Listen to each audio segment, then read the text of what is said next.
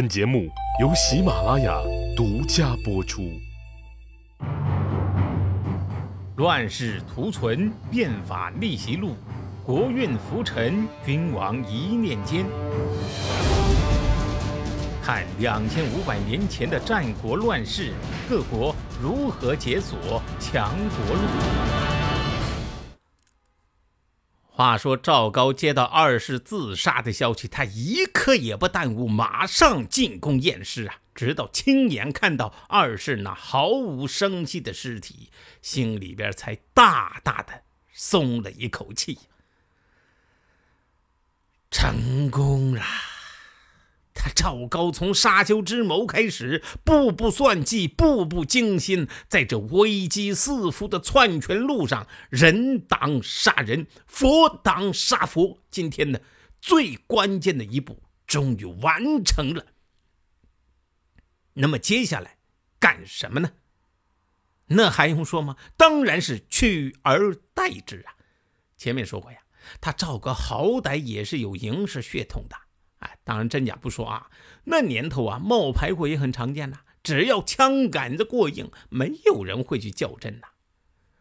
赵高迅速解下二世身上的玉玺，心里头不由得一阵，嘿嘿呀，哈哈哈哈这国家就要姓赵了，哈哈哈哈！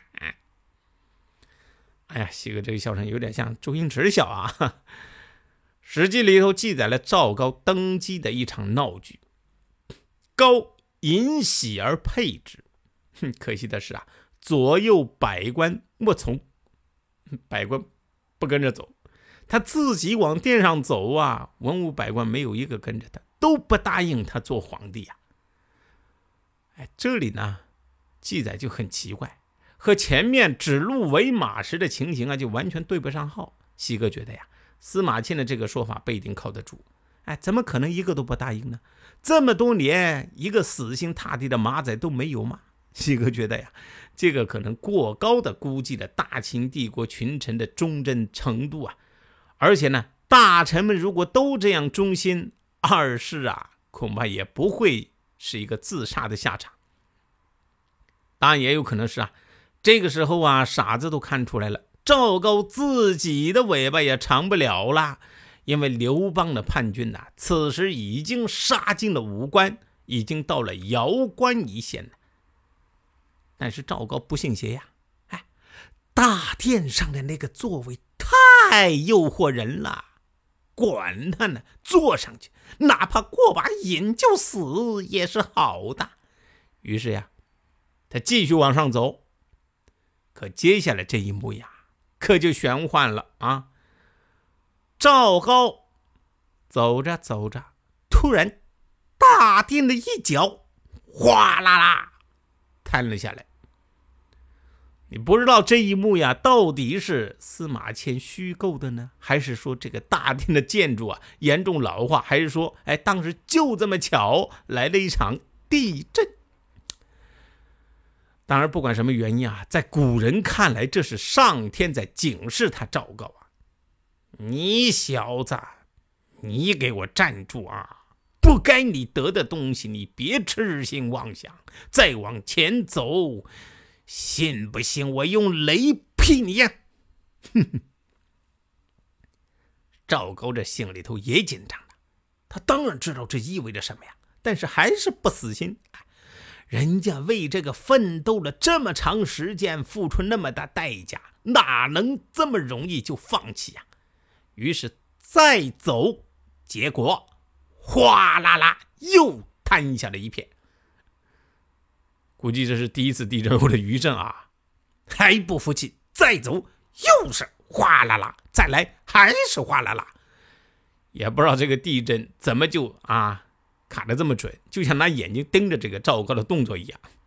赵高啊，这可就彻底崩溃了。皇帝我敢杀，这老天那是万万不能得罪的呀。他算是明白了，自己作恶太多，那个位子不配他去做呀。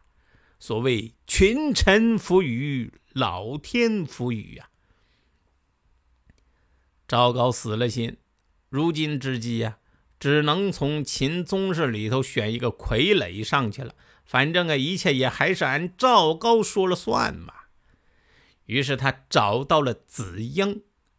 子婴的身份呢，前面也说过，可能是始皇帝的儿子，也可能是始皇帝的弟弟啊。反正这个时候啊，宗室里头能够站出来的，大概也只有子婴了。但是子婴继承的不是帝位，而是降级了，去帝号，恢复王位。为什么呢？还是赵高的主张啊！咱大秦本来就是一个王国，始皇帝统一了天下，所以才称帝。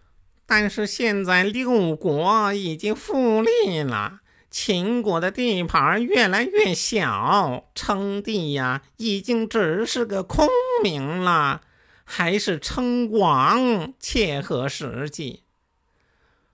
安排妥当，登王位，哎，那也是要有一套仪式的。比如说，你得要斋戒呀，哎，然后要到宗庙里边去告诉列祖列宗，然后再登位呀。这个子婴啊，在斋戒的时候，越想心里边不安呐。很明显，这只是赵高为堵人口舌的权宜之计呀。况且呢？听说赵高其实已经和楚国约好了，他要做关中王，条件就是由他来灭了秦宗室。子婴，哎，贵为宗室，他也有自己的马仔呀。他和一位叫韩谈的宦官，还有他的儿子一起商议，赵高一定会在庙中杀我。等到去庙见的那一天，我就装病不去，他一定会亲自来催。来到这里，我们就在这里能够要了他的狗命。到了这一天，仪式都准备好了，就等着子婴来宗庙拜见祖宗了。赵高也早早来到这里主持现场，可是呢。左等不来，右等不来，眼看着日上三竿了，这个赵高不耐烦了。来人呐，去催一催，都看看在磨叽啥呀？不久，去的人来报：丞相，王说他病了，起不来。哎呀，这怎么行呢？祭拜宗庙这么大的事情，哎呀，怎么能说不来就不来呢？这日子都是请算命先生掐了又掐的，再去一定要叫他来。不一会儿又汇报，报丞相还是来不了。赵高一下子就生气了：“嘿，子婴啊，子婴，你还没继位呢，就这么摆谱了啊？我去看看，架子这么大。”到底咋回事？当下急匆匆来到子英家，一见面呢就黑着脸责问：“祭祀宗庙这么重要的事情，为什么不去呀？”“ 为什么不去？不就是想让丞相来请吗？”话音刚落，子英的儿子和宦官韩谈突然现身。赵高奸贼，你也有今日啊！赵高一瞬间呢，只觉一股冷气透心窜出。等他意识到不好，身体已经被宝剑来了个对穿呐。子婴见大事已成，立刻割下赵高人头，下令捕拿赵高族人，同时对群臣宣布赵高的弥天大罪，最后诛赵高三族。恶贯满盈的赵高就此带着他满肚子的罪恶和卑劣，到阎王那儿去报道了。然而。帝国的命运也到了最后时刻。很多时候啊，一个国家遇到危机的时候，往往不是没有能够力挽狂澜的人物，而是啊，机遇的窗口已经关闭了。等这个窗口一关闭呀，就算你有天大的本事，你也不可能改变最终的结果了。此时，山东六国已经复立，关外已经没有一寸土地属于秦国了，关中呢已经门户大开，刘邦的军队已经打到了瑶关，而帝国朝堂上这一连串的变故啊。让前线的士兵早已无心恋战。遥关守军在刘邦的威逼利诱之下开关投降，大秦帝国的最后时刻到来了。公元前二百零六年十月，刘邦进军到霸上，咸阳城近在眼前，秦王子婴。素车白马系锦以足，啊，就是用绳子扣在脖子上，意思是呀想死。跪在咸阳道旁，高举着象征着皇权的玉玺符节，向刘邦献降。至此，大秦帝国不复存在。